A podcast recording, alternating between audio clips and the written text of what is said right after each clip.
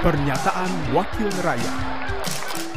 Pernyataan Ananta Wahana, anggota Komisi 6 DPR RI, fraksi Partai Demokrasi Indonesia Perjuangan, daerah pemilihan Banten III, saat rapat dengar pendapat terkait kesiapan BUMN transportasi dalam menghadapi Nataru, Senin 4 Desember 2023. Yang pertama barangkali Pak Dirut Jasa Marga, kami ini setiap hari memang lewat tol, khususnya Tangerang Merak atau sebaliknya. Kalau catatan bahwa tahun 2022 itu di Nataru, itu bahwa jalan tol itu kita gunakan kira-kira melintas 1,2 juta. Tetapi ada beberapa catatan. Catatan pertama mengenai sumber kemacetan. Sumber kemacetan itu biasanya di gerbang tol Cikupa, kilometer 52 dan kilometer 72. Kemudian titik rawan kecelakaan itu di 87 kilometer 97, ya kan? Ya itu 87 dan 97. Dan sering sekali tol